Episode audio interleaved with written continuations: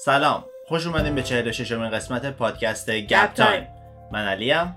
منم غزال. سلام خوش اومدین. امیدوارم که حالتون خوب باشه. این قسمت قراره ترسناک و spooky باشه به خاطر اینکه به مناسبت هالووینه و منم اینو روز شنبه دارم براتون آپلود می‌کنم که قشنگ روز خود هالووین باشه. به مناسبت هالووین با یه توضیح کوتاه رو تاریخچه رو اینکه اسمش از کجا اومده این کلا آداب و رسوم کجاست و از کجا سروکلش پیدا شده صحبت کنیم. و بعدش هم دوتا داستان ترسناک دارم که قشنگ ببرتتون تو حس و حال هالووین و بتونین حسابی بترسین. سعی کنین تنها نبینین چون که آهنگ این دفعه من از همیشه یکم ترسناک تره و چراغا هم تاریک کنین و امیدوارم که حسابی بهتون خوش بگذره و بترسین. منم خودم خیلی خوشحالم این قسمت رو داریم. چون دوست دارم تاریخ هالووین رو بدونم. اون قسمتش خیلی طولانی نیست. خیلی سریع پوشش میدیم که اسمش اینا از کجا اومده و مال چند سال پیشه و بعدش می‌خوایم بریم سراغ داستانمون. دو تا داستان متفاوت ربطی به جن و روح و اینا نداره ولی بازم ترسناکه به شیوه خودشون ترسناکه دیگه. حالا بریم ببینیم بگین کدومو بیشتر دوست دارین و اگه موضوع ترسناک باز دوست داشتین ما حتما می‌تونیم توی گپ تایم براش جا پیدا کنیم. آره آره. بریم من خیلی خوشحالم. آماده؟ صد درصد. بیشتر از 2000 سال پیش یه گروهی از آدمایی که توی ناحیه جغرافیایی که الان میشه ایرلند و اسکاتلند زندگی می‌کردن که بهشون می‌گفتن Celts. این Celts ا خیلی آداب و رسومای مختلفی داشتن که تو سراسر اروپا پخش میشه و یکی از معروفترین و پرطرفدارترین جشنایی که داشتن جشنی بوده که 31 اکتبر اتفاق میافتاده. این جشن در واقع پایان برداشت محصول بوده و پایان تابستون بوده و حتی اسم جشنم معنیش به summer's end یعنی آخر تابستون ترجمه میشه که به زبان خودشون Samhain بهش می‌گفتن که الانم اگه S A M H A I N رو سرچ بکنین می‌تونین خیلی بهتر راجبش چیز میز بخونین اگه دوست دارین. این Samhain در واقع یه دونه فستیوال آتیش بوده که من بعضی از جاها خوندم که می‌گفتن یه دونه فستیوال سه روزه هم می‌تونسته باشه. بعضی از جاها می‌گفتن فقط همون 31 اکتبر دیگه وقتی تاریخ اینقدر قدیمی میشه معمولا یکم discrepancy یعنی یکم این که خیلی با هم دیگه همه چی مطابقت نداشته باشه ممکنه تو جزئیات ریز اینجوری پیدا بشه. ولی حالا یه دونه جشنواره آتیش بوده که اینا همه دورش جمع می شدن و پایکوبی می‌کردن و دلیل اصلیش این بوده که معتقد بودن توی اون روز این فاصله بین مرده ها و زنده ها خیلی کمتر میشه و در واقع تمام اون کسایی که مردن روحشون دوباره به زمین برمیگرده و توی این جشن با اینا شرکت می‌کنه. آها یعنی در واقع اینا یه جورایی دارن اون عزیزایی که از این دنیا رفتن و جشن می‌گیرن و توی این جشنی که انقدر براشون مهمه و به عنوان سال نو هم بهش نگاه می‌کردن و در واقع یکی از بزرگترین و مهمترین جشنایی بوده که توی فرهنگ و آداب و رسومشون داشتن و اینکه این جشن و خوشحالی رو با اونایی هم که از این دنیا رفتن دوست داشتن تقسیم بکنن خیلی کار جالبیه و اصلا به نظرشون اون یه روز جادویی بوده که اینا همه برمیگردن و می‌تونن با هم دیگه اون روز همه دور هم باشن لی لی لی. آره party time آره حالا فقط اینطوری نیستش که بگیم روحایی که قرار بوده برگردن و بیان همه روحای خوبی بودن. اعتقاد داشتن که بعضی از اینا روحای mischievous هستن. یعنی مثلا شیطونن ممکنه بیان اذیت بکنن و اینا. آره خرابکار باشن. و به همین دلیل بعضیاشون میان ماسک و اینجور چیزا می‌زنن و در واقع خودشون رو disguise می‌کنن. توی اون زمانا بیشتر میگن که از ماسکای حیوان و اینجور چیزا استفاده می‌کردن که خودشون رو قایم بکنن و حتی یه سری هم شروع کرده بودن می‌رفتن همدیگه رو اذیت می‌کردن و مثلا مینداختن گردن روحا می‌گفتن روحا کردن همه برگشته بودن این کار روحای خرابکاره مثلا ماها نکردیم. و یه جورایی باور همشون شده بود که اون روز واقعا دارن با مرده ها همزمان زندگی می‌کنن و اصلا یکی از دلایلی هم که آتیش درست می‌کردن همین بوده که بتونن یه فاصله ای بین خودشون و اون مرده ها ایجاد بکنن. یعنی انقدرم دیگه نمی‌خواستن که باهاشون احساس صمیمیت بکنن. هنوز اون احساس این که باید دوری بکنن و داشتن و با آتیش این حالت رو درست می‌کردن. می‌دیدن روحا رو؟ فکر نکنم. البته مطمئنم که خیلی هاشون ادعا می‌کردن که می‌دیدن ولی بیشتر قضیه روحا به خصوص این روحای خرابکار رو بهونه می‌کردن واسه اینکه بخوام مثلا سر همدیگه پرانک بکنن یا مثلا آره. همدیگه رو اذیت بکنن. وقتی که دین مسیحیت توی سلطنت رومنا و اینا بیشتر شد و کلا تاثیر و در واقع Catholic influence تاثیر کاتولیکا توی اروپا بیشتر شد به جشنای این مدلی به چشم خوبی نگاه نمی‌کردن. نمی‌کردن چون که قبول ندارن. و توی دینشون اینطوریه که باید دوری کنی از روح و اینجور چیزا و اینطوری نیستش که تو بخوای هم چیزی رو جشن بگیری. و واتیکان به خاطر اینکه یه جورایی این جشن رو از بین ببره میاد یه مراسم دیگه اعلام می‌کنه توی دین مسیحیت و میگن که یک نوامبر میشه روزی که ما واسه مسیحیایی که جونشون از دست دادن در واقع برای شهیداشون. یک نوامبر ما می‌ذاریم برای روز شهیدامون و 31 اکتبر هم میشه روز قبل این. مثلا الان هستش که میگیم Christmas Day و Christmas Eve. چون Christmas Day میشه 25 دسامبر و Christmas Eve میشه 24 دسامبر. به شب قبلش میگن. الان هم این اینجوری شده بود که اومدش یه روز گذاشت. شد یک نوامبر و 31 اکتبر که میشه روز قبلش هم می‌شد ایو. حالا اسم اون روزی که می‌ذاره چی بوده؟ هلو مس هلو مس هلو میشه به معنی مقدس و mass هم به همونی میشه که دور هم جمع میشن که توی کلیسا مثلا میگیم Sunday mass یعنی عبادت روز یه شنبه و به همین دلیل اسم این مراسم هم می‌ذارن Hallowmas. پس اینطوری شدش که یک نوامبر میشه Hallowmas و 31 اکتبر که شب قبلشه به اسم All Hallows' Eve معروف میشه که به مرور زمان اسم تبدیل و کوتاهتر میشه به هالووین و اسم هالووین از اینجا شروع میشه. آره.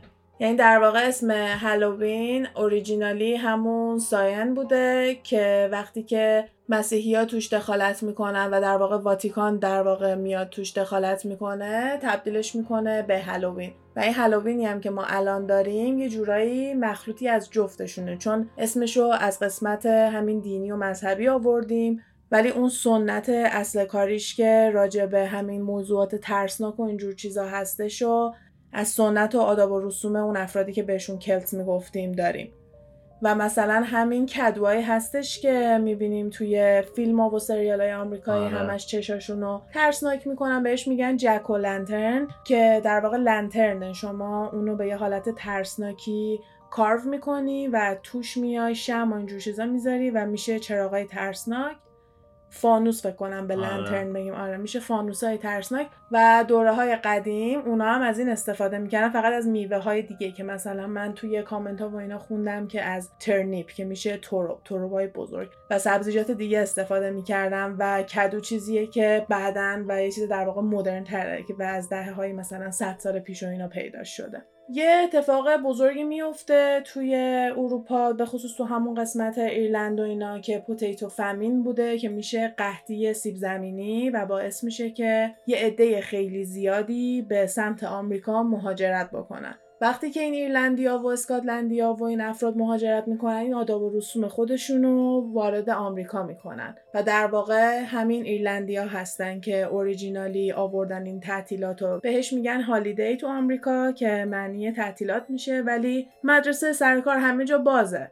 ولی خب هالیدی البته امسال افتاده توی شنبه که خودش تعطیلی آخر هفته هستش. واسه همین فکر کنم از همیشه جذاب تر باشه. حالا وقتی که میاد وارد آمریکا میشه قضیه بیشتر اینجوری بوده که بچه ها را میافتادن می‌رفتن خونه های مردم رو خرابکاری می‌کردن در واقع وندلیزم انجام می‌دادن.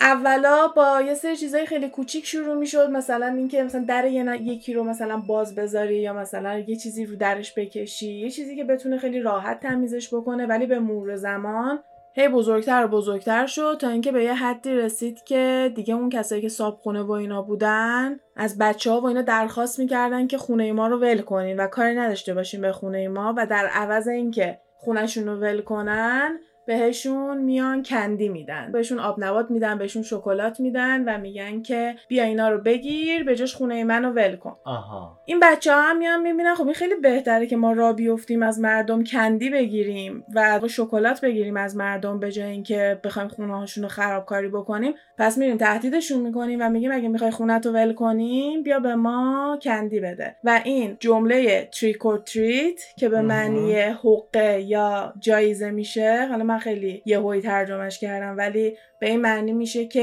یا خونه تو خراب می‌کنم یا به هم یه دونه treat بده یعنی به هم یه دونه شکلاتی آب نباتی چیزی بده. از همینجا شروع میشه که از آخرای 1930 این شکل می‌گیره و trick or treating از اونجا شروع میشه که را بیفتن برن در خونه ها رو بزنن و بگن trick or treat. و درسته که الان دیگه مثلا به اون شدت نیست ولی هنوزم که هنوزه هستن بعضی از جاهایی که اگه مثلا به بچه candy candy ندی با دوستش بیاد با تخم مرغ بزنه به دیوار خونت. یا مثلا شب با toilet paper با دستمال توالت بیان به درختا و دور و خونت و مثلا بخوان دستمال توالت بکشن و کار این مدلی بکنن. و کاملا چیزی نیستش که بگی مثلا سنتش از بین رفته و هنوز یه جورایی هست. ولی خب الان مثلا میگن که سعی کنین چراغای جلوی خونتون رو روشن بذارین اگه دوست دارین به بچه ها کندی بدین اگه هم دوست ندارین شرکت کنین چراغتون رو خاموش کنین. ولی خب خیلی ها هستن که میگن کسی به اینا توجه نمی‌کنه و بچه‌ای که دارن میان کندی بگیرن مثلا میان از همه می‌گیرن. ولی خب یکی از بزرگترین و می‌تونم بگم پرطرفدارترین تعطیلاتی هستش که توی آمریکا و هم آدم بزرگا و هم بچه ها دلیلای خاص خودشونو دارن واسه اینکه دوست داشته باشن اینو. اینم اضافه بکنم که پوشیدن کاستیوم همین که لباسای متفاوت بپوشی از همین جا شروع شده بود. اولش گفتیم که مثلا اون روحای شیطون و اینا نبیننت. ولی توی اون دهه‌ای که بچه ها را افتاده بودن خونه های مردم رو داشتن خراب می‌کردن لباس اینا میپوشیدن که کسی نفهمه کی بوده. این بچه ها اینجوری نبودن که با همون لباس های خودشون برن زنگ همسایهشون رو بزنن. خودشون رو میپوشوندن یا لباس های ترسناک میپوشیدن بعد می‌رفتن این کار رو می‌کردن و کم کم فرهنگ کاستیوم پوشیدن و اینجور چیزا همه از اونجا شروع شده. کاستیومم به لباسای هالووین میگن. البته نه فقط لباسای هالووین به هر مدل لباسی که عادی نباشه مثلا مثل لباسای تئاتر لباسای سینما و چیزایی که لباس روزمره نباشه بهش میگیم کاستیوم. دوست داشتی توضیح هالووینو؟ خیلی. باحال بود. قشنگ می‌تونی تمام اون تریس یعنی هرچی اثر از همون اصالتش هست و هنوزم می‌تونی ببینی. و مکزیکیا هنوز اون جشنو دارن که بخوام برای کسایی که از این دنیا رفتن جشن بگیرن. یعنی مرگ و جشن می‌گیرن و لباسایی که میپوشن مثلا این کاستیومایی که رو سرشون گل داره یا ماسکایی که صورتشون سفیده ولی خیلی خوشگله یه کوچولو ترسناکه اونا مال جشن مکزیکیا هستش. من کلا خود تاریخ خود هالووین برام جالب بود. اون یه تیکه که گفتی از کجا شروع شده تو چه منطقه‌ای بوده و طی مدت طولانی که تا به اینجا رسیده چقدر تغییر کرده. آره. جالب بود. حالا آماده این که برم سراغ داستانای ترسناکمون. برم وایسم. بریم. بریم. اسم این داستان سادر چیلدرن هست. یعنی فرزندان خانواده سادر جورج و جنی سادر نه تا بچه داشتن و در سال 1945 یک روز قبل از کریسمس خونشون آتیش می‌گیره. جورج به همراه خانومش و چهار تا از بچه هاش از خونه خارج میشه و برمیگرده تو که پنج تای دیگر رو بیاره. جورج. آره. وقتی که برمیگرده تو می‌بینه که پله آتیش گرفته و نمی‌تونه از پله بره بالا. بدو بدو میره نردبون بیاره می‌بینه نردبونش نیست جایی که همیشه نردبونش رو میذاشته. میدوه میره وانتشو بیاره دوتا وانت بزرگ داشته که باهاش بتونه زغال جابجا بکنه و اینا می‌خواسته بره روی وانته که بتونه بره توی خونه جفت وانتا روشن نمی‌شده و هیچ راهی نداشته واسه اینکه بتونه بره خونه. توی این هیری ویری یکی از بچه هاش بدو بدو میره خونه همسایه و زنگ می‌زنه آتش نشانی و آتش نشانی جواب نمیده. هیچکی بر نمیداره تو آتش نشانی. بعدش میرن به یه همسایه دیگه میگن. اون همسایه هم زنگ می‌زنه دوباره آتش نشانی جواب نمیده. اون همسایه را میفته میره شهر آتش نشانی و چیف آتش نشانی رو پیدا می‌کنه. یعنی بزرگترین کسی که توی اون قسمت آتش نشانی هستش. و به اون میگه که این خونه آتیش گرفته باید آتش نشان بیاد. و با اینکه خونه اون چیفه خیلی به اون آتش نشانی هم نزدیک بوده ساعت هشت صبح ماشینای آتش نشانی رو میفرستن. یک نصف شب خونه آتیش می‌گیره و تا هشت صبح هیچ آتش نشانی نمیاد. وقتی که آتش نشانا هشت صبح می‌رسن به خونه سادرز می‌بینن که دیگه همه چی خاکستر شده. این پنج تا بچه دو تاشون پسر بودن و سه تاشون دختر بودن. بزرگترینش 14 ساله بود، بعدش 12 سال، بعدش 9 سال، 8 سال و 5 سال. پنج تاشون هم همونایی بودن که توی خونه بودن. آره، همونایی بودن که نیامده بودن بیرون از خونه. هرچی توی بازمانده های خونه یعنی هرچی پسمانده و اینا رو زمین بوده توی خاکستر و هرچی میگردن استخون پیدا نمی‌کنن و استخون چیزیه که معمولا توی آتیش میمونه آره همون آقایی که چیف آتش نشانیه بزرگترین مقام آتش نشانی رو داشته بهشون میگه که انقدر حرارت آتیش بالا بوده که استخونه هم پوت شده و این اتفاق ممکنه بیفته. و میاد میگه که اینا کلا مردن توی آتیش و کیسو می‌خواد ببنده. میگه این پشتا بچه توی آتیش سوختن و از این دنیا رفتن. حتی خانواده به اینم اشاره می‌کنه که موقعی که خونه داشته میسوخته ما هیچ بویی حس نمی‌کردیم که بخواد عجیب غریب باشه و مثل بوی این باشه که یه موجود زنده داره میسوزه و هیچ سر و صدایی ما هیچی نشنیدیم. ولی اونا ادعا می‌کردن که بچه هاتون رو نتونستیم بیاریم بیرون دیگه توی آتیش موندن و حرارت هم زیاد بوده و هیچ پس مانده ما ازشون نداریم که بخوایم بهتون نشون بدیم. هیچ دی ای و اینا هم نمی‌تونستن اون موقع انجام بدن چون هنوز تکنولوژیش نبوده. یعنی الان اینجوریه که ممکنه اون پنج تا اونجا نبودن یکی دزدیدتشون دقیقا این طرز فکریه که خانواده دارن. خانواده سر این مطمئن میشه که آتیش یه حواس پرتی بوده و اومدن بچه هاشون رو دزدیدن و خواستن اینجوری به نظر بیاد که بچه هاتون تو آتیش مردن ولی در واقع بچه های اینا زندن. ولی هیچکی به حرفشون گوش نمیده چون مدرک خاصی براش ندارن. جورج و خانومش از ایتالیا اومده بودن و توی یه دونه منطقه خیلی ایتالیایی زندگی می‌کردن. و جورج جزو اینایی بوده که توی اون کامیونیتی یعنی توی همون محیطی که زندگی می‌کرده خیلی وکال بوده. یعنی خیلی می‌رفته سخنرانی می‌کرده طرز فکر و ایده های سیاسی و اونجور چیزاشو خیلی میومده بازگو می‌کرده. و یکی از این ایده ها این بوده که از موسولینی خوشش نمیاد که اون موقع پرایم مینیستر ایتالیا بوده نخست وزیر ایتالیا بوده و همونطوری که الان می‌دونیم خب یه آدم دیکتاتور و آدم خیلی خوبی نبوده و این راجبه اینکه مثلا بهش اهمیت نمیده و اینو صحبت می‌کنه و به خاطر همین خیلی از دستش سر این قضیه ناراحت بودن. خانواده جورج کجا بودن؟ وست ورجینیا. تو ایالت وست ورجینیا این اتفاق افتاده که نزدیک واشنگتن دی سی و اینجور جاها هستش می‌تونیم بگیم تقریبا به سمت جنوب شرقی آمریکا هستش. الان می‌خوام یه یادآوری بکنم به اینکه یکی از ترسناکترین گروه های دنیا مافیاها هستن. و مافیاها و مابا و اینا همه مال کجان؟ ایتالیا دیگه. همشون مال ایتالیان و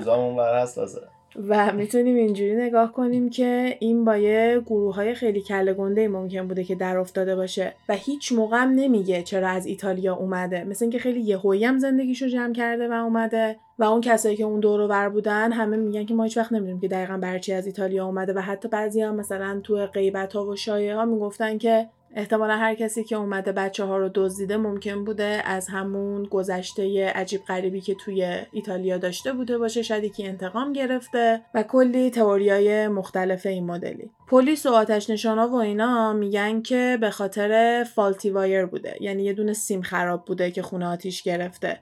ولی بعدا جنی میگه که چراغ خونه روشن بوده.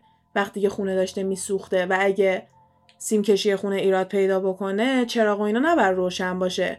باید برق خونه بره یه اتفاق دیگه باید بیفته. و چراغی که شب قبل روشن گذاشتن همونجوری اگه روشن بوده باید همه چی اوکی باشه. و کمتر از 6 ماه قبل از اون جورج یه نفر آورده بوده و تمام سیم کشی خونه رو چک کرده بوده و گفته بوده خیلی همه چی خوبه. یعنی اینجوری هم نبوده که بگن به خونه اهمیت ندادن و سیم کشی خونه مشکل داشته اتصالی کرده و خونه آتیش گرفته. پس الان این وسط دلیلی هم که واسه سوختن خونه دارن میان میگن یه دلیل منطقی نیستش به خاطر اینکه اینا مدرک دارن که اینجوری نبوده. ما خونمون رو چک کردیم خونمون خوب بوده وضع مالیمون خوب بوده برای همه خونمون وضعش okay بوده. مرتب داشته maintenance توش انجام می‌شده ولی خب با همه اینا پلیس و آتش نشانا و مقامات این مدلی باهاشون همکاری نمی‌کنن که بخوان ادامه بدن کیس و ببینن که چی شده. یه اتفاق عجیبی که کمتر از مثلا یه سال قبل افتاده بوده واسهشون این بوده که یه آقای میاد دم خونه و بهشون بیمه بفروشه. از این بیمه هایی که مال زندگی هستش که اگه مثلا یکیشون فوت بکنه یه پول زیادی برای خانواده آره. میمونه و اینا. وقتی که اینا به توافق نمی‌رسن و میگه نه نمی‌خوام مثلا ازت بیمه بگیرم و اینا مردم مثل که خیلی عصبانی میشه. و شروع می‌کنه تهدید می‌کنه جورجو و حتی میگه که به خاطر این طرز فکری هم که راجع به موسولینی داری من میام خونت رو نابود می‌کنم بچه ها تو از بین می‌برم و تمام این تهدیدا رو کرده. یعنی مثلا علنا اینکه بگه بچه ها تو کشتم و خونت رو آتیش زدم این یکی کسی بوده که اینجوری تهدیدش کرده. و بعدا می‌فهمیم یکی از اون کسایی که تو جوری تو قسمت داوری کیس این خانواده بوده واسه اینکه بگن که این بچه ها کشته شدن و دیگه به جستجوشون ادامه ندن همین آقای بوده. که این خودش یه قسمت خیلی مشکل داریه آره چون معمولا توی جوری کسی نباید باشه که تو رو بشناسه آره. یا باهات خصومتی داشته باشه یا علنا به تو صورتت گفته باشه میام خونه زندگی تو آتیش می‌زنم بچه هاتم از بین می‌برم و اینجور حرفا. ولی این جزء همون کامیتی بوده یعنی توی اون جوریه بوده که اومدن این رأی دادن که این کیس بسته بشه. ولی خب هیچ مدرک محکمی علیهش ندارن که آره. بخوام برن بگیرنش اون بچه هایی که موندن اون چهار تا بچه که هستن ادعا می‌کنن که یه مردی رو دیده بودن چند روز گذشته که از فاصله دور داشته نگاهشون می‌کرده و همون شبی که آتیش اتفاق افتاده گفتم آتیش ساعت یک نصف شب اتفاق افتاده ساعت دوازده و نیم تلفن خونه زنگ می‌خوره و وقتی که جنی میره مثلا تلفن رو جواب بده می‌بینه که کسی نیست صدای خاصی نمیاد و یه سری سر و صدا هم توی خونه میشنوه. اوکی. ولی زیاد بهش توجه نمی‌کنه و حتی می‌بینه که چراغ پذیرایی هم روشنه. واسه همین دوباره اشاره می‌کنیم که پس سیمکشی خونه مشکلی نداشته و یه سری از همسایه هاشون هم ادعا می‌کنن که همون موقعی که آتیش داشته اتفاق میافتاده اینا یه مرده رو دیدن که با یه بلاک و تکل که یه وسیله ابزاریه که می‌تونی باهاش انجین ماشین رو در بیاری. می‌تونی موتور ماشین رو باش در بیاری که مثلا یه زنجیره که یه حالت قلاب مانند. آره یه قلاب مانم پایینش داره و اینو دیدن که داشته از سمت خونه اینا رد می شده و حتی دارن میگن که خب شاید این مرده اومده موتور ماشین اینو دستکاری کرده واسه همین جفت وانتاش روشن نمی شده و نردبونش جایی که همیشه بوده نبوده و کلی اتفاقای دیگه هستش که می‌تونه به ما بگه که یه کسی دست توی این آتیش داشته. و این آتیش یه اتفاق معمولی نبوده. شب قبل از کریسمس بوده. یعنی این یه خصومتی بوده که تو خواستی توی یه موقعی که مثلا همه باید شاد و اینا باشن تو یه همچین کاری بکنی خونه یه کسی رو آتیش زدی. وقتی که بعد از اینکه مثلا آتیش و اینا تموم شده میرن مثلا به خونه سر می‌زنن یکی از بچه ها یه تیکه پلاستیکی رو زمین پیدا می‌کنه. خب. و وقتی که به بابا نشون میده بابا می‌بینه که خیلی شبیه یه وسیله بوده که بهش می‌گفتن napalm pineapple bomb N A P A L M و pineapple به معنی آناناس بامب که میشه بمب. و دقیقا یه بمبی هستش که شکل آناناس میشه و با همون تیکه های پلاستیکی به دور برش داره و یه چیزی بوده که اون زمانا توی جنگ ازش استفاده می‌کردن. و حتی میاد فکر می‌کنه که شاید این بوده که آتیش زده خونه رو و یکی از دور اینو پرت کرده توی خونه و خونه رو آتیش زده. به نظر من طرف دورم نبوده چون اینکه پله دوم داشته میسوخته خیلی دیتیل مهمیه. یعنی اینکه پله خونه داشته میسوخته باعث شده که جورج نتونه بره اتاق بچه‌هاشو ببینه. می‌دونی؟ اگه پله سالم بود جورج می‌تونست بره ببینه اتاق خالیه. اون موقع دیگه صد درصد مطمئن بود که بچه‌هاشو دزدیدن و بچه‌هاش تو خونه نیستن. آره. ولی همه تلاششون رو کرده بودن که جورج نتونه بره. یعنی قشنگ یه برنامه ریزی خیلی درستی بوده. پله آتیش گرفته بوده نردبون نبوده و وانتاش هم روشن نمی‌شده. یعنی هر چیزی که داشته بتونه ازش بره بالا ازش گرفتن. کلا همه راهاشو به طبقه دوم بسته بوده. آره. این وسط جنی هم قبول نمی‌کنه که بچه‌هاش مردن. شروع می‌کنه به سوزوندن استخونای حیوانای مختلف. تو دماهای زیادم می‌بینه که هر چقدرم که میسوزونه استخون میمونه. راه میفته میره کریمتوریم. از این جاهایی هستش که مرده هاشونو میدن براشون بسوزونن. که کوره های خیلی بزرگ دارن که آدما رو می‌ذارن توش و وقتی که میسوزه خاکسترشون میدن به عزیزانشون و اونا اون خاکستر رو معمولا می‌برن یه جایی که اون خیلی دوست داشته پخشش می‌کنن خیلی هم ممکنه تو خونهشون نگه دارن. حالا هر کسی یه کاری باهاش انجام ده بعضی می‌برن همونو می‌ذارن توی یه قبرستونی جای اینطوری و میره همه اینجور جاها تحقیق می‌کنه می‌بینه حتی توی 2000 درجه سانتیگرادم که آدمو میسوزونی استخون میمونه. چقدر اون آتیشی که خونه رو سوزونده بوده که هیچ استخونی نمونده. حالا درسته هفت ساعت داشته میسوخته ولی اون دماش انقدر بالا نباید رفته باشه. توی کریماتوریوم هم چندین ساعت بدنا میسوزن. اینطوری نیستش که سری بره تو بیاد بیرون. واسه همین مقایسه ای که داشته می‌کرده کاملا منطقی بوده. یعنی خیلی به نظر من منطقی رفته سمت این قضیه. ولی بازم کسی حرفشو گوش نداده. بعضی ادعا کردن که این بچه ها رو دیدن. یه خانومی هستش که میگه که من بچه ها رو توی ماشین دیدم. وقتی که یه ماشین داشته رد می‌شده و همون روزی که خونه داشته آتیش می‌گرفته ادعا می‌کنه که بچه ها رو دیده و یکی دیگه هم هستش که میگه که من سرورشون بودم توی رستوران و براشون غذا اینا مثلا سرو کردم و بچه ها با دو تا مرد و دو تا خانوم بودن که کاملا مشخص بود که ایتالیایی هستن. و وقتی که مثلا اومده با بچه صحبت کنه مثلا بگه سلام خوبی و اینا سریع اومدن گفتن که با اینو صحبت نکنین و فرستادنش رفته.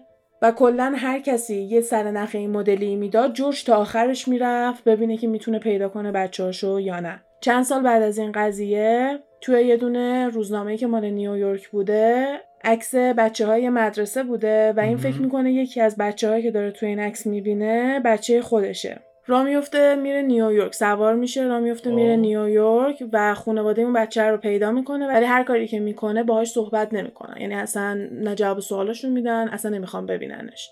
همین که در مورد بچه اگه حرفی برای گفتن نداشته باشیم نشون میده خودش یه کاسه زیر نمی‌خواست است. نمی‌دونم. خیلی وقتا هستش که بعضی بچه ها رو به فرزندی قبول کردن. بعد مثلا اداپشن پرایوت بوده به معنی اینکه هیچ وقت دوست ندارن اون بچه خانواده واقعیش رو پیدا بکنه. بعد اگه فقط اینا رو از هم دیگه جدا کرده باشن اینه این بچه ها رو پخش کرده باشن و یکیشون یکی به فرزندی قبول کرده باشه شاید واقعا می‌دونسته که ممکنه این باباش باشه و نمی‌خواسته بچه ببینه. چون تو چشم اون من اینو رفتم مثلا از یه جا به فرزندخوندگی قبول کردم. آره. می‌دونی؟ ولی حالا در هر صورت به جایی نرسیده. سال 1947 موفق میشن که بی رو بکشونن وسط.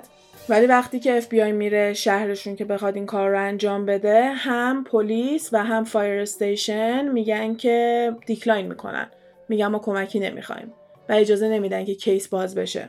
تنها دلیلی که میشه واسه این پیدا کرد که بخواد مشکوک نباشه اینه که case باز کردن و همکاری با اف بی خیلی paperwork داره خیلی کارهای اداری داره و همه ممکنه باعث بشه که یه شهر کوچیکی که همه چی مثلا واسهشون در امن و امانه حوصله ندارن یه case کوچیک و کش بدن. وگرنه به جز این هیچ دلیل دیگه ای نیستش که تو بیای بگی که چرا اجازه ندی اف بی کمکت کنه. اف بی داره میاد که اصلا با یه تیم خیلی قوی تر بتونه ببینه چه خبره و اینا اصلا اجازه ندادن. 5 تا بچه تو شهرشون گم شده ولی مثلا براشون مهم نیست. جالبه. چون الان اگه اف بی آی بخواد کاری انجام بده فکر نمی‌کنم پلیس چیز منطقه اونجا بتونه کاری بکنه. فکر کنم بس... seniority داره.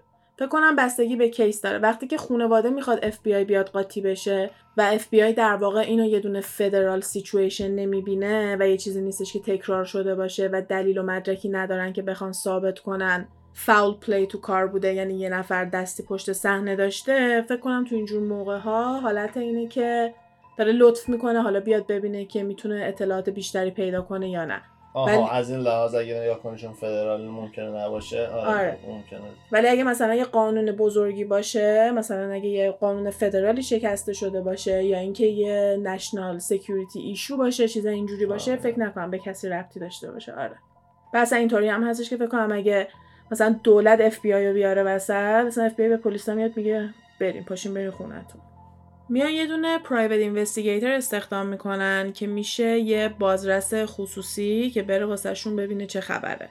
در واقع کاراگاه شخصی خودشون میشه. و این خانم همونی بوده که می‌فهمه اون بیمه توی جوری بوده اون بوده که اینو می‌فهمه و کلی چیزای دیگه مثلا واسهشون می‌تونه پیدا کنه. یکیش همین بوده که می‌فهمه همون مرده که می‌خواسته به جورج بیمه بفروشه و به هم دیگه به توافق نرسیدن و تهدید کرده که می‌کشن تو اینا می‌فهمن که اون مرده توی جوری بوده و می‌فهمه که همون آتش نشان اصل کاریه راه افتاده داره به همه میگه که من توی پسمانده های خونه یه قلب پیدا کردم و اینو گذاشتم توی یه جعبه و جعبه هرم قایم کردم قلب؟ قلب یه دونه هارت هیومن هارت وقتی که تینزلی اینو میشنوه میره سراغش و بهش میگه که اون باکسر رو به من نشون بده و وقتی که میرن باکسر رو پیدا می‌کنن می‌بینن که کبد گاوه و اصلا تا حالا توی آتیشم نبوده و می‌فهمن که خود اون آورده اونو گذاشته و میگه که خودم کردم به خاطر اینکه به این خانواده کلوژر بدم. کلوژر به این میگیم که وقتی یه اتفاقی میفته که واسه یه نفر خیلی تکون دهنده است و دلیلشون نمی‌دونه و تا موقعی که دلیلشون ندونه نمی‌تونه به زندگیش ادامه بده. مثل همینه که مثلا بچه هاشون گم میشن اگه بفهمن که بچهشون کشته شده برای بچهشون یه مراسم عزاداری می‌گیرن و کلوژر دارن و به زندگیشون ادامه میدن. ولی اگه نفهمن بچهشون چی شده تا آخر عمر کلوژر ندارن. همینجوری دنبال بچه دارن میگن چشم به راه. آره چشم به راه بچهشون میمونن دقیقا. این fire chief هم با خودش میگه که من این کار کردم که واسه این خانواده closure بیارم. چون اینا معتقدن که بچه ها تو آتیش مردن و این خانواده هم گناه داره. اگه به فکر کنن که مثلا یه تیکه از بچهشون توی آتیش بوده ممکنه دیگه کوتاه بیان و برای بچه ها funeral بگیرن و به راهشون ادامه بدن. که این اتفاق نمیافته. سال 1949 چهار سال بعد از آتیش یه دونه پثولوژیست میان استخدام می‌کنن. کسی که بره استخون و اینجور چیزا پیدا کنه. این پثولوژیست هم چهار تا تیکه استخون آدم پیدا می‌کنه ولی وقتی که میفرستن واسه تحقیق و اینا می‌بینن که واسه یه, یه بچه 16 تا 17 ساله بوده. ولی بزرگترین بچه سادرا اون موقع 14 سالش بوده. واسه همین میگن امکان نداره اون استخونه واسه بچه های اینا باشه و احتمالا ممکنه از قبل اونجا بوده باشه یا ممکنه از خاک یه قبرستونی استفاده شده و اون موقع هم چون دی ای نبوده نمی‌تونن بفهمن که اون استخونه واقعا مال کی بوده و چون بعدا هم که DNA اومده نتونستن انجام بدن چون اون دست خود جورج بوده استخونا. و هیچکی نمی‌دونه دیگه چی شده. شاید اصلا دیگه دنبالش هم نگرفته. ببین وقتی که میگیم DNA اون موقع ها نبوده میشه cold case خیلی وقتا که مثلا یه دونه case قدیمیه. بعد که DNA میاد بودو بودو میرن این case ها رو باز می‌کنن تمام شواهد رو با DNA تست می‌کنن. ولی این چون یه دونه جستجوی خصوصی بوده و چیزی بوده که مثلا خودش پول داده بوده واسه و اینا آوردن دادن به خود جورج و میگن دیگه هم نفهمیدیم که چه اتفاقی واسه اون افتاده. و کسی که اینا رو میاد اعلام می‌کنه اسمیتسونین بوده که یه دونه مرکز خیلی بزرگیه توی واشنگتن دی سی که میاد اعلام می‌کنه نتایجشو و میگه که این استخونا و اینا رو پیدا کرده و فرماندار ایالت وقتی که میشنوه که این اتفاقا داره میفته علنا میاد و رسما این کیس رو میبنده و میگه این بچه ها مردن که دیگه کسی ادامه نده به جستجو و اینجور چیزا. خب این که خانواده رو قانع که نمی‌کنه 100 درصد. آره علنا میاد به خانواده میگه که search تون بی پایان hopeless بدون امید ادامه ندید وقتی که این اتفاق میفته سادرا چیکار می‌کنن؟ یه دونه بیلبورد می‌زنن توی اتوبان تو اتوبان Route 16 یه دونه. بیلبورد می‌زنن عکس بچه هاشون رو می‌زنن روش و تمام داستانم پایینش می‌نویسن. من عکس این بیلبورد رو براتون می‌ذارم توی گپ تایم بتونیم ببینید توی این داستانه که نوشته توضیح میده که faulty wire نبوده سیم کشیمون اوکی بوده ولی اینا گفتن سیم کشی مشکل داشته. میگن که آتش نشان نمیاد. میگن که کوتاهی کرده پلیس. همه اینا رو میگن و تا چهل سال این بیلبورد بالا بوده. مردم توی این سال یه عالمه زنگ زدن سرنخ دادن ادعا کردن که بچه ها رو دیدن و هیچ کدومش سرنخ درست حسابی نبوده تا سال 1968 یعنی 23 سال بعد از قضیه آره. یه نفر یه عکس میفرسته به خود جنی نمیفرسته به مثلا خانواده سادر میفرسته مستقیم به جنی. به مامانه. آره. و عکس یه مردی بوده که توی 20 سالگی و اینا بوده که این عکس هم براتون می‌ذارم توی اینستاگرام گپ تایم. و پشت عکس نوشته بوده Louis Sodder که اسم یکی از بچه هاش بوده. I love brother Frankie lil boys بعد یه سری عدد و کد. همین. یعنی یه چیز کاملا بدون معنیه. هیچ معنی نمیده. این عکس رو واسهتون می‌ذارم. و عکس لوکیشنش کنتاکی بوده. از شکل قیافه اون پسری که فرستاده بودن جورج و جنی مطمئن میشن که بچه نه سالشونه. یکی از یه پسر نه سالشون که مثلا ادعا می‌کنن که کشته شده. مثلا میگم مدل ابرو مدل دماغ چشماش اینجور چیزا شبیه لوی بوده. میان یه دونه بازرس خصوصی دیگه استخدام می‌کنن میفرستنش کنتاکی که بره اینو پیدا کنه. هیچ وقت دیگه هیچ کس اون یارو رو نمی‌بینه. یعنی اینا یه بازرس خصوصی استخدام می‌کنن و این یارو رو میدزدن یا گم و گور میشه. این ادعایی هم که پولشون رو بالا کشیده رو من قبول ندارم به خاطر اینکه کسایی که این کار رو می‌کنن خیلی درآمد خوبی می‌تونن داشته باشن. به خصوص وقتی خانواده پول دارن پیدا می‌کنی. نه پول بالا کشیدن نه. اون تا کار دیگه می‌تونن ترسوندنش. تصادف کرده مرده. چرا هیچکی نمی‌دونه چی شده؟ چرا هیچ خبر مرگش نیومده؟ می‌دونی وقتی یه نفر فوت می‌کنه همه می‌فهمن. قدیمی نیست که بخوای مثلا آره اصلا قدیمی نیست. دیگه مثلا خبر و نیوز و اینجور چیزا بوده. به خاطر همین میگم که خیلی چیز مشکوکه. یعنی تنها دلیلش اینه که سربه نیستش کردن. یا پول بالا کشیده و غیبه زده که مثلا من داشتم میخوندم طرف حرف قشنگی می‌زد میگفتش که این توی میگفتش که شغلای این مدلی همه با اینه که تو رابطه خوبی با مشتری داشته باشی که هی معرفیت بکنه هی مشتری جمع آره. بکنه بتونی درآمد داشته باشی کسی که این همه سال کار کرده تا تونسته یه همچین چیزی درست بکنه واسه خودش نمیاد همه رو به باد بده به خاطر یه دونه کیس به خاطر همین 100 درصد چیز خیلی مشکوکی است و همین باعث میشه که آدم فکر کنه حتما دست مافیایی ما به یه چیز خیلی گنده ای وسطه که حتی اومده این پرایوت اینوستیگیتور هم ترسونده. یه سال بعد از این جورج میمیره. بابا آره. و دیگه نمی‌تونه ادامه سنش رفته بوده آها. بالا هفتاد و خورده سالش بوده و فوت می‌کنه و جنی هم سال 1989 20 سال بعد از جورج در سن 85 سالگی فوت می‌کنه. این مامان بابا تا آخرین نفسی که داشتن دنبال این بچه ها گشتن. و تا آخرین روزی که زنده بودن سعی کردن به همه بگن که واقعا چه اتفاقی واسه بچه هاشون افتاده و اینکه اینا نمی‌دونن بچه هاشون کجا و چه بلایی سرشون اومده. سیلویا تنها صادری هستش که از اون سانه هنوز زنده است و الان یه دونه دختر داره و هر دو دارن این قضیه رو ادامه میدن. و دختر سیلویا گفته که مامانم به مامان بزرگم قول داده یعنی به جنی به مامان اون بچه. گفت مامانم به مامان بزرگم قول داده که هیچ وقت اجازه نمیده که این داستان بمیره و ما تا آخر عمرمون این داستان رو پخش می‌کنیم تا همه بشنون و بدونن که یه همچین اتفاقی سر خانواده ما افتاده و منم این سنت رو ادامه دارم میدم. و در آخر سوال ما اینه که چه بلایی سر این پنج تا بچه اومد؟ چون من مطمئنم که نمردم. چه دلیلی می‌تونه داشته باشه اگه مثلا؟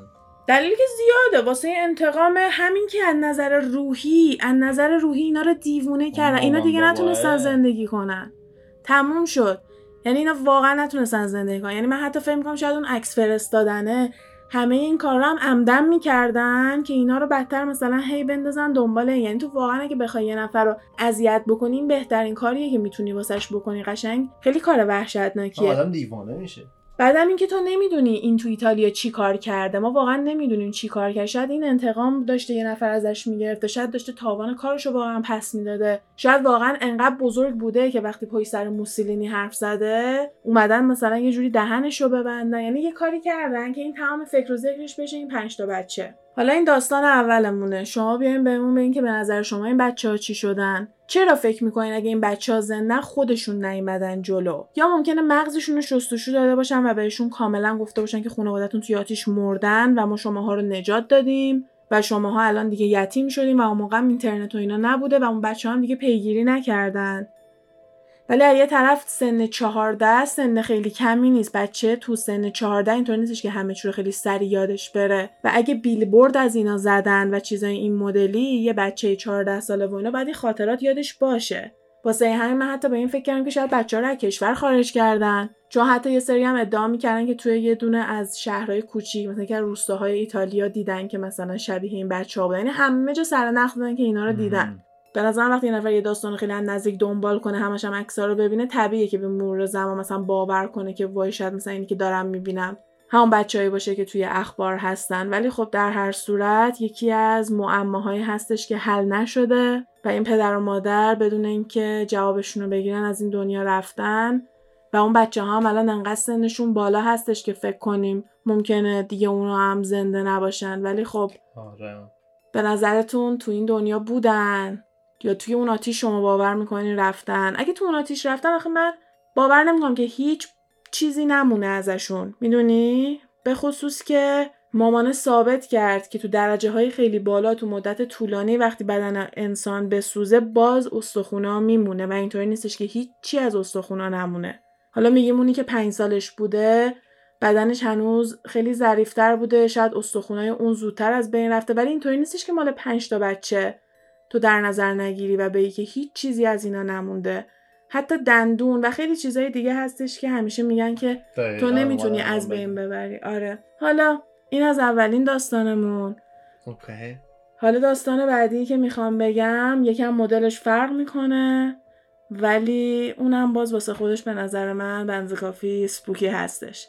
می‌خوایم بریم یکم کش و قوس بیاین یا آبی بخورین که بیاین به ادامهش گوش بدیم. این یکی داستان اسمش Phantom Killer هست. خب. این اولین یعنی در واقع بزرگترین case حل نشده در ایالت تگزاسه. Number one unsolved case in Texas. در روز 22 فوریه سال 1946 توی یه شهر به اسم تکسارکانا به خاطر اینکه روی مرز تگزاس و آرکانساس بوده به خاطر همین اسم شهر هم تکسارکانا بوده. یه پسری به اسم جیمی که 25 سالش بوده و یه دخترم به اسم مری جین که 19 سالش بوده با همدیگه میرن سینما date. تو راه برگشت میپیچن توی سمت جاده خاکی و در واقع میرن سمت جایی که به Lovers' Lane معروف بوده. تو فیلمایی که توی این دهه نگاه بکنین خیلی زیاد می‌بینین که به یه همچین چیزی اشاره می‌کنن. کلا یه دونه قسمتی از شهرشون همیشه بوده که حالا یا ویو دریا داشته یا خیلی ساکت بوده و بالاخره یه خصوصیتی داشته که به Lovers' Lane، Lovers' Lake به اینجور چیزا معروف بشه و جایی بوده که مثلا نوجوانایی که هنوز با خانواده دارن زندگی می‌کنن بعد از دیتشون که می‌خواستن یکم تنها باشن و پیش همدیگه باشن می‌رفتن توی این جاده خاکی ماننده. آره. از نظر مسافتی به نزدیکترین خونه ها یه صد یارد فاصله داشتن که میشه هول و هوش 100 متر. و اینطوری هم نبوده که دیگه خیلی تو جای پرت و پلایی هم باشن. ده دقیقه بعد از اینکه می‌رسن اونجا یه مرده با یه دونه ماسک میاد نزدیکشون میشه و میاد سمت راننده. به پسره میگه که اگه می‌خوای نکشمت به هرچی که میگم گوش بده. از ماشین جفتتون پیاده شین. جفتشون از ماشین پیاده میشن. به خاطر اینکه وقتی یه مرد با ماسک و تفنگ و اینو سرکلش پیدا میشه به حرفش گوش میدی. و جیمی رو مجبور می‌کنه که شلوارش رو بکشه پایین و دو بار می‌زنه تو سر جیمی در حدی که دختره میگه مثل صدای شلیک بود انقدر که صدای بلندی داد جمجمه جیمی وقتی که این زد تو سرش. و جیمی پخش زمین میشه و بعدش میاد سراغ مری جین که بهش تجاوز بکنه. مرجین شروع می‌کنه التماس کردن و درخواست کردن. مردم یه دونه می‌زنه تو سرش و بهش میگه که پاشو در رو. دخترم بلند میشه که بدوه کفشای پاشنه بلند داشته دویدن براش سخت بوده و این مردم محکم می‌زنه تو پاش دختره میفته روی زمین و اینم میفته روش که بهش تجاوز بکنه. جیمی توی این هول و هوش به هوش میاد و می‌تونه خودشو برسونه وسط خیابون میندازه خودش رو روی یه ماشین که کمک یه ماشین رو بگیره و وقتی که یه ماشین میاد سمتشون و نور ماشین میفته توی اون قسمت این مرده که ماسک داشته سری در میره. هم جیمی هم مری جین میرن بیمارستان جفتشون حالشون خوب میشه. جیمی باید دوازده روز توی بیمارستان باشه تا حالش خوب بشه چون خیلی صدمه ای که به جمجمش می‌خوره وحشتناک بوده. ولی اصلا اینطوری نیستش که مردم شهر مثلا جدی بگیرن قضیه رو و بخوام ببینن کار کی بوده و یه جورایی به این قضیه بی توجهی می‌کنن. تا اینکه تقریبا یه ماه بعد یعنی 24 مارچ همون سال 1946 پلیس جنازه دو نفر رو پیدا می‌کنه. یکی ریچارد گریفین که 29 سالش بوده و پالیان که یه دختر 17 ساله بوده و جنازه جفتشون رو توی ماشین پیدا می‌کنن یعنی دو, دو نفر دیگه بودن دیگه. آره دو نفر دیگه ولی توی همون لاورز لین آها اوکی. جفتشون رو با گلوله کشته بودن.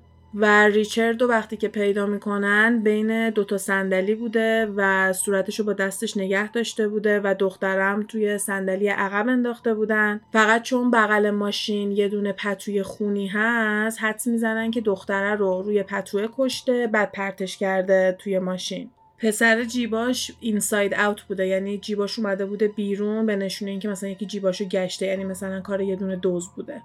آخرین باری که پالیان و ریچارد رو دیده بودن ساعت ده شب بوده روز قبل که داشتن با همدیگه شام میخوردن با خواهر ریچارد سه نفری و بعدش ریچارد داشته دختر میبرده خونه که این اتفاق براشون افتاده. تفنگی که استفاده شده یه دونه کلت 32 کالیبر پیستول بوده و تمام رد پاها و اینجور چیزا همه از بین رفته بوده به خاطر اینکه در واقع پلیس صبح اینا رو پیدا می‌کنه دیگه.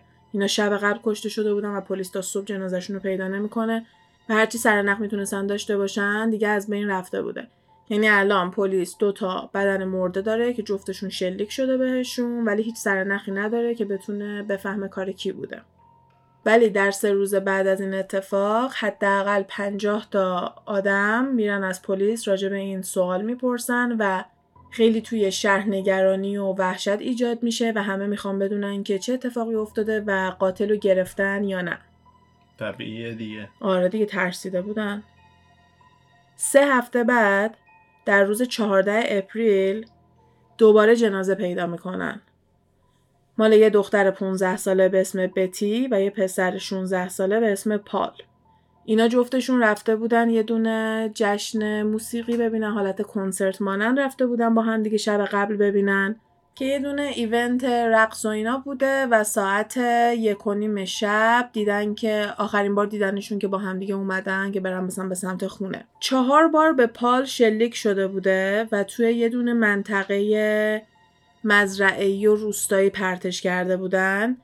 و بتی هم بهش تجاوز شده بوده و هم دو بار بهش شلیک کرده بودن و توی دار و درخت و جنگل و اینجور چیزا پرتش کرده بودن که تقریبا یه مایل فاصله داشت که تقریبا میشه یک کیلومتر و نیم.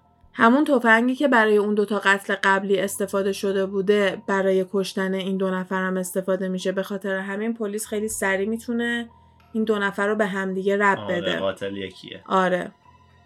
دیگه به اینجا که می‌رسیم مردم شهر خیلی نگرانن چون هر کسی میترسه که نفر بعدی اونا باشن. و اینجوری میشه که شروع می‌کنن از خودشون نگهداری کردن. دیگه تگزاسه دیگه. همشون سری میرن تفنگ می‌خرن و مطمئن میشن که تو خونشون اسلحه داشته باشن برای دفاع کردن از خودشون.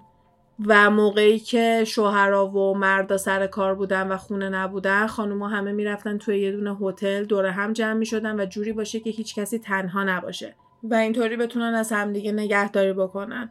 پلیس هم میگه که همش مردم بهش زنگ می‌زدن و کوچیکترین سر و صدا و هر چیز مشکوکی که اتفاق میافتاده سریع به پلیس گزارش می‌شده و همه اینا باعث میشه که پلیس سر نخای اصلی رو هی گم بکنه و براش گیج کننده بشه. این اسم فنتوم کیلر رو مطبوعات به این آدم میده که بزرگترین اشتباه همینه. کسایی که قاتلای زنجیره و میان کار اینجوری می‌کنن دنبال دنبال شهرت هستن. اسم می‌خوان کنن می‌خوان همه بشناسنشون می‌خوان یه متد خاصی داشته باشن می‌خوان که همه بدونن که اینا کار اینا بوده امضاشون بوده و خیلی وقتا توی سریالایی که دنبال قاتل زنجیره و اینا میگردن من می‌بینم که اگه یه نفری بیاد مثل اون قتل رو انجام بده و توی مطبوعات بیان بگن این بوده طرف انقدر عصبانی میشه که نه کار من اونجوری نیست ممکنه بره چند تا قتل دیگه انجام بده. فقط به خاطر اینکه عصبانیتش رو نشون بده و کلا قضیه قاتل زنجیره یه چیزیه که از نظر روحی واسه اینا حالت افتخاره و چیزی نیستش که بخوان قایمش کنن.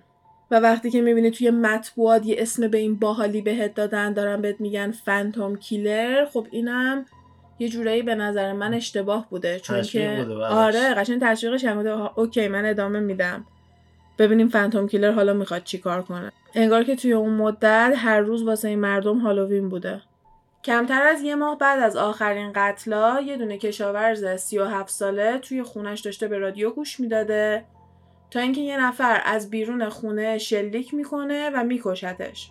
حتی زنشم دو بار تیر می‌زنه و توی صورت خانومه تیر می‌خوره ولی نمیمیره با همه اینا خانومه بلند میشه و موقعی که این قاتل داشته سعی می‌کرده از پنجره آشپزخونه بیاد تو خونه آها. این خانومه از در جلویی فرار می‌کنه و خودشو میرسونه به یه جایی که بتونه زنگ بزنه و کمک بگیره توی زبونش تیر داشته و داشته این کارو می‌کرده. یعنی ببین چه آدرنالینی توی بدنش بوده.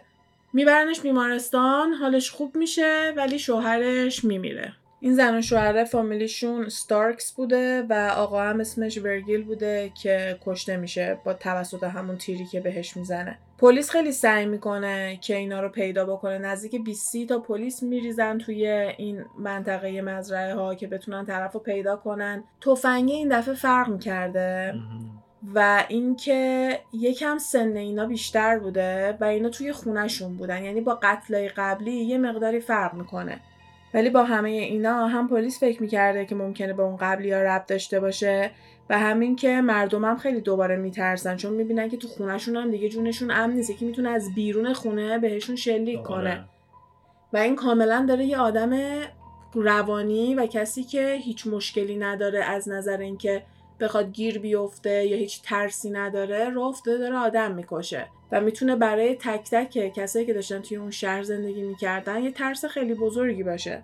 پلیس خیلی سعی می‌کنه اینا رو گیر بندازه. حتی میاد مدل بچه مدرسه یا و بچه های جوانتر لباس میپوشه که بتونه یه جورایی تومه و تله بشه واسه فنتوم تا اونجوری بتونن گیرش بندازن ولی بازم موفق نمیشن. دو ماه میگذره و هیچ اتفاقی نمیفته هیچ کسی دیگه نمیمیره و مردمم کم کم سعی می‌کنن که به زندگی عادیشون برگردن. مردم اینجا به یه حدی رسیده بودن که اگه یکی نزدیک خونشون می‌شده داد می‌زدن می‌گفتن خودتو معرفی کن و اگه خودتو معرفی نمی‌کردی بهت شلیک می‌کردن.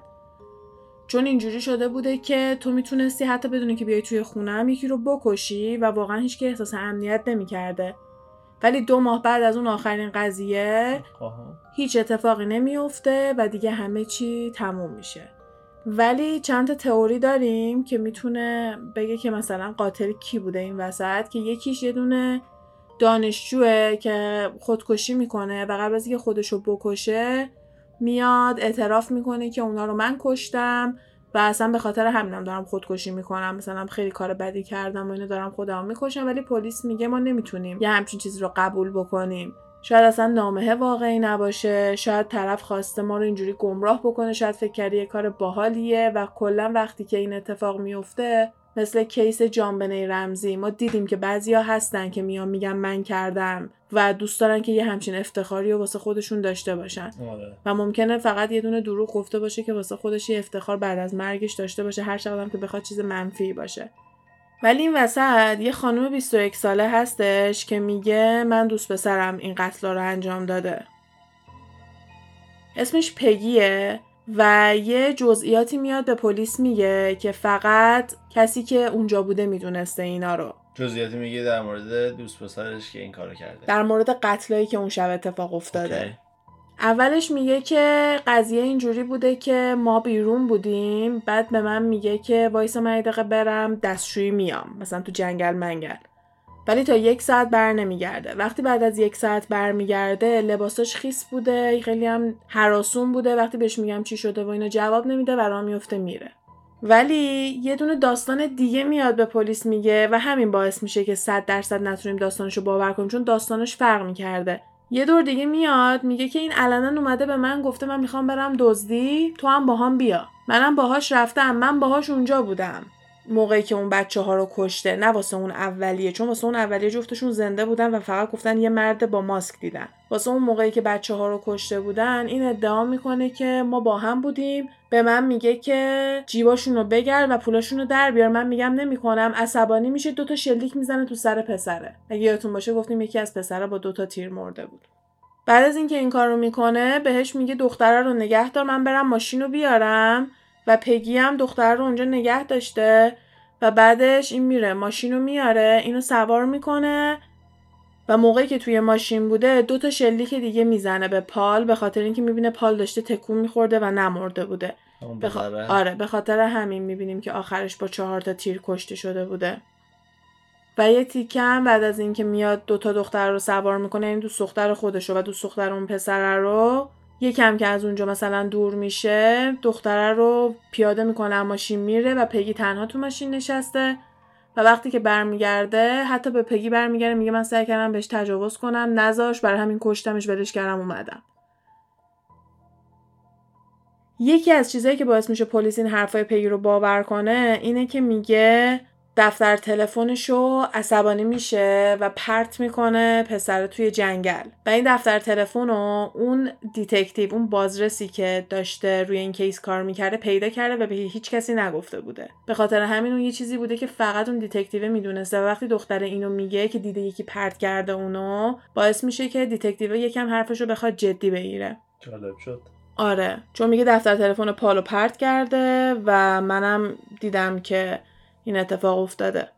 حالا سوال اینجاست که دختره واقعا اونجا بوده؟ یا اینکه پسره واقعا بهش گفته من الان میام بعد دنبالش رفته دیده چه اتفاقایی افتاده که تونسته یه جزئیات اینجوری بده؟ چون اینکه مثلا پسر چهار تا تیر خورده خیلی قشنگ داره توضیح میده که چی شده. میگه قاطی کرد دوتا تیر زد بهش بعد که منو دختر رو برداشت دید پسر داره تکون می‌خوره دوتا تیر دیگه هم بهش زد. این شد چهار تا تیر. یه کوچولو از صحنه دور شدیم دختر رو برد پرت کرد. علنا گفته سعی کرده بهش تجاوز کنه بعد کشتتش. و یه سری جزئیات اینجوریه که می‌تونیم بگیم هم باهاش بوده هم می‌تونیم بگیم باهاش نبوده. ولی هیچ کدوم از این چیزایی که داره علیه این مرده میگه علنا نمی‌تونه علیهش استفاده بکنه به خاطر اینکه چند ساعت قبل از اینکه دستگیر بشن می‌دونن میرن ازدواج می‌کنن.